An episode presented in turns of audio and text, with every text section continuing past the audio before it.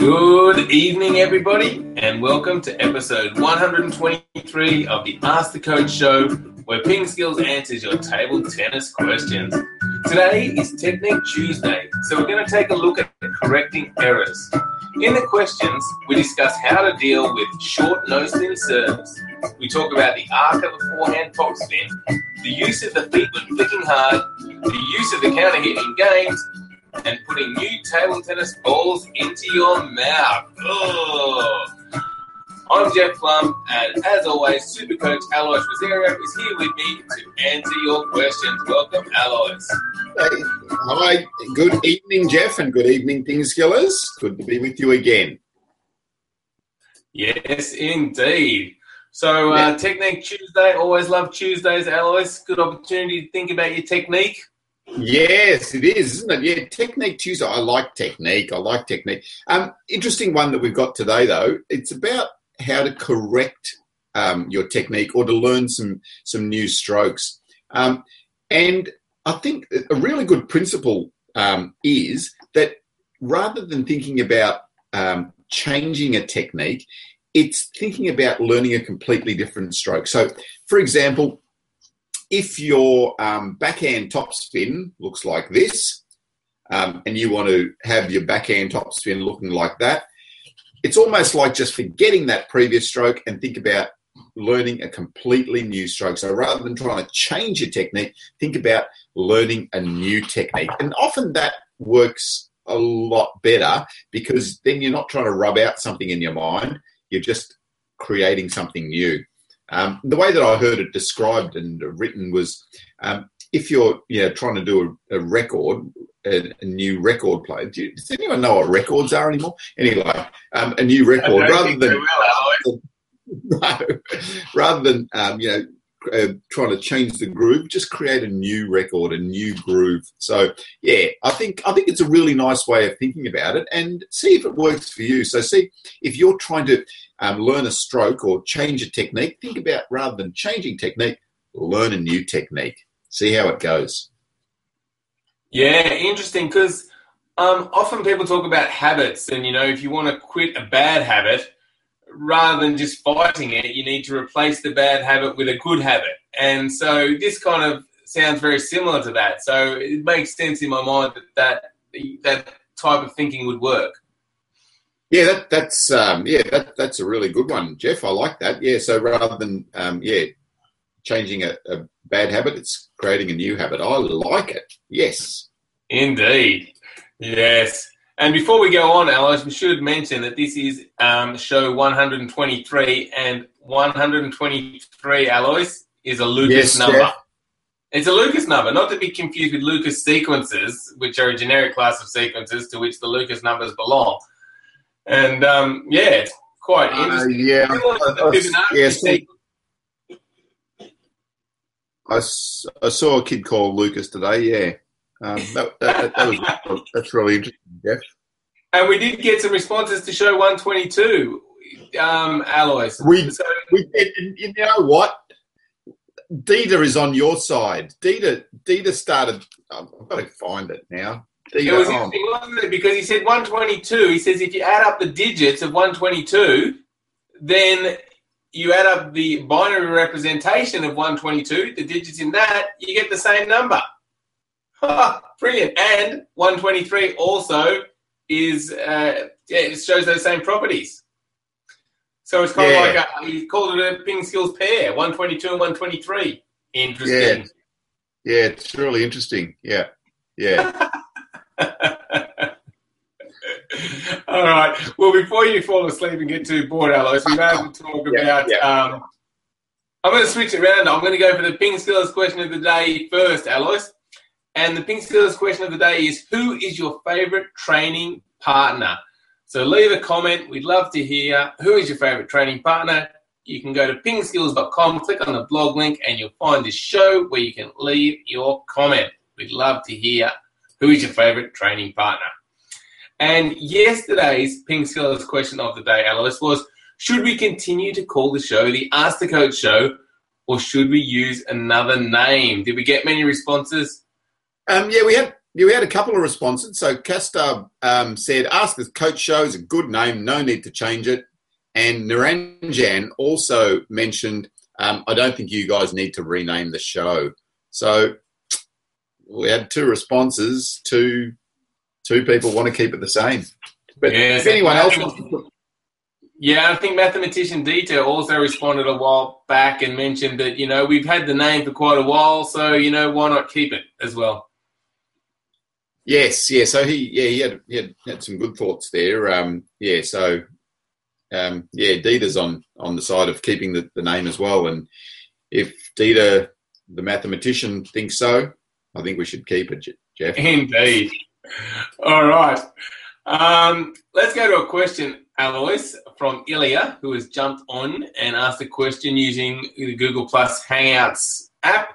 And he's asked how to deal with a short no spin serve into the middle. I find it really awkward to flick with both backhand and forehand, especially if it is slightly more at the forehand side.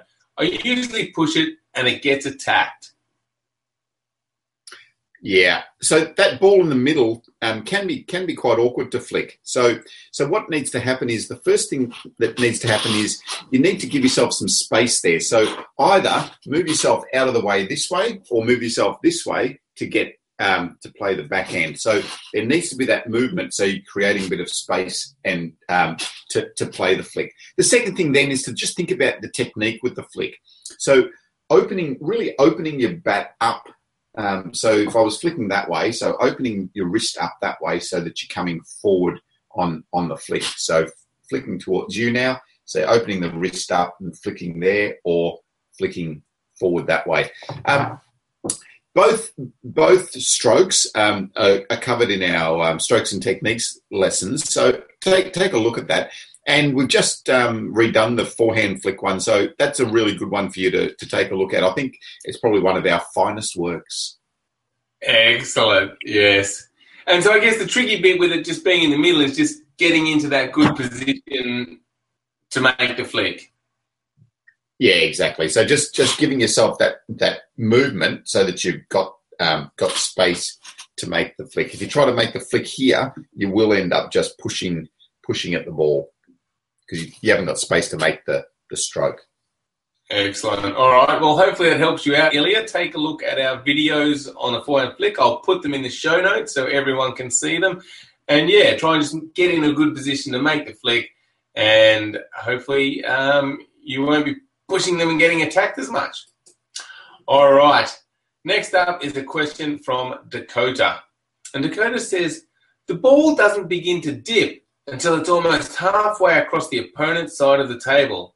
I play at the table. Because of such a late dip, I've adjusted my swing to be more horizontal. Is there any benefits of earlier or later dip? Yeah, so I, so what happens is that the ball starts to dip once the forward momentum starts to wear off. So if you hit the ball really fast, even if you've got a whole heap of topspin on it, if you hit the ball really fast and forward, the ball isn't going to dip much because it's got too much forward momentum. So the ball's going to do that.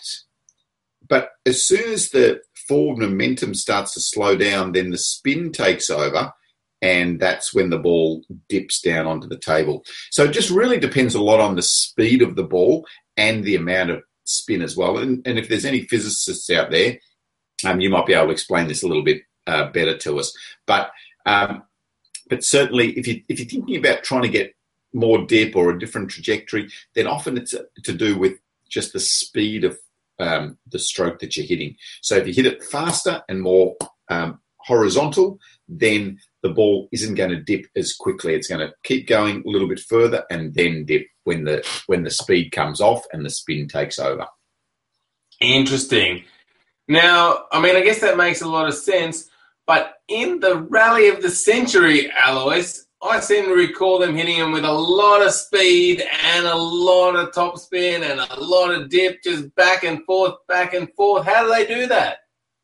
So that that's because they're generating so much spin as well. So there's there's so much spin and speed on the ball that the ball is still curving curving down. It, it I mean that that's why those strokes are so incredible. You know, like the, they're they're just they're spinning the ball so hard um, and fast at the same time. And so where are they generating that that power from? They're generating it from their legs. If you have a look at their leg position when they're making all of those strokes, so the legs are down really nice and low. That's where they're generating the speed from.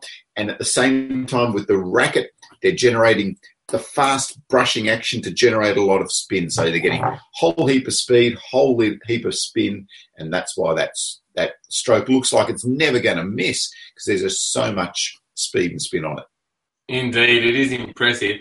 So, for people learning, Alois, would you suggest that they aim for a ball with a lot more dip, or with sort of more speed and less dip, or should they be, you know, experimenting and and learning a bit of both? Yeah, initial, initially um, less speed, more spin, because it's really important to get that contact right. If you're not getting a, that brushing contact right, then you're never going to be able to hit the ball really fast. So if those guys, if Ma Long and Fang Bo were hitting the ball as fast as they were without any spin, the ball would just keep sailing and basically hit the back barrier on the full. So generating the spin is crucial to be able to then increase the speed um, of the ball and, and of your shots as well. Right, got it. Excellent. All right, well, thanks for the question, Dakota, and um, hopefully that interesting discussion has helped you out. Let's move on to one from Romeo Alice, who says, I have noticed that the top flight players hop when they flick. Instead of using one leg, their other leg goes in and the other one goes out. Is there any reason why they do this, or is it just to wow the crowd? well, if you if you have a look at our flick video right at the end, keep watching right to the end, and Jeffrey does one of these wow shots, the the flick. Um, so so basically, what happens is that as you go in, usually for a right hander, you'd go in with your right foot um, to get close to the ball. But sometimes, um, if you're going to make a killing shot, then you can go in with your left foot. So your left foot goes in closer. But as your left foot goes in closer, your right foot tends to kick back. That's that's all that's happening. Um, and so you, you, are coming in like that.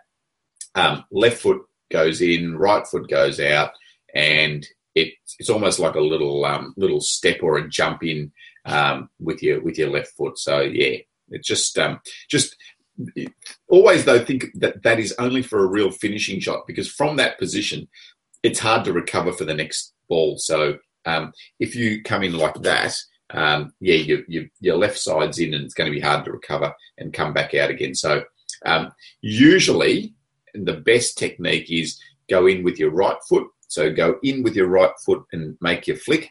Uh, and then come out again. But yeah, for the for the finisher, for the one that you want to wow the crowd with, you can go in with your left. Yeah, I find that when you do go for that finishing shot, if you put your left in, you kind of already side on, and it seems like you can get a bigger swing and get a bit more power on the shot. But like you said, it, it leaves you in a terrible position if your opponent gets the ball back. So yeah, generally, and especially off serves and stuff, going in with the right foot's probably is is the best option. All right. Yeah, so do, do, t- do take a look at Jeffrey's uh, wow shot at the end of the forehand flick video. It's impressive. Thanks, Alois. I'll put a link in the show notes. All right. yeah. Um, make sure make sure you don't keep it on uh, replay though, Jeff. You know, like they, they just need to watch it once. Indeed. All right. Johnny has asked a question. He says, after watching some games on YouTube, I don't see the counter hit getting used much in matches at the professional level. At the lower level, should I ever need to use the counter hit in my own matches? Yeah, not really. It, it's an interesting one, isn't it? Because that's that's one of the first strokes we learn. Just you know, the counter hit or controlling the ball, and you basically never use that type of stroke exactly in a in a game situation. You you progress to a situation where you're making the top spin most of the time. So um, yeah, it the, the the reason we learn it is because it's an it's a good safe um, stroke and a good control stroke to learn to start off with. Um, and if you learn that stroke, then you've got different variations. So you, the shorter stroke becomes the block, the longer stroke becomes the top spin. Um, yeah, but and and the and the, the control stroke that we learn to start off with is the counter hit. So and and it isn't something that you use a lot in a match situation, but yeah, it's it's good to learn as a good basic to start with. Yeah, it's kind of like the foundation, isn't it, Alois? Like I guess if you're building a house, you don't want to build the roof first. You've got to build the foundation. So if you learn that counter hit, then you can learn the other strokes, the top spin and the block, and build on it from there. Yeah, exactly. And now Jeff's a builder. Not only a mathematician, but a builder. Just call me Bob. All right. Um, moving on, Alois. Thomas has said, I watched the European Champions League live here in Dusseldorf when Dmitry Ovcharov was playing and they got a new ball. He actually put the ball in his mouth and then wiped the dry with his towel. I had never seen this before and I wondered why he did this. I don't know. yeah. Oh my god, does that taste good? Nah, nah, not not good at all. Actually, um, yeah, it, it's something that players used to do a lot uh, when they had the celluloid balls as well.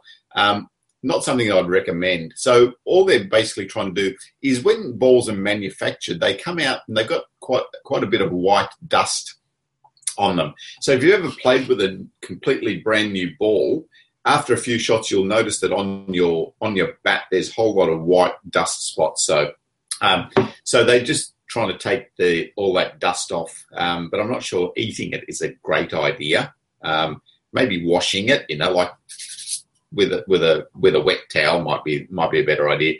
But um, yeah, it's just something that players have done, and um, and they yeah, I don't I don't tend to do it though doesn't taste good at all. I guess I guess they're worried about that powder affecting the grip of the bat, aren't they? So that they just want to clean the ball.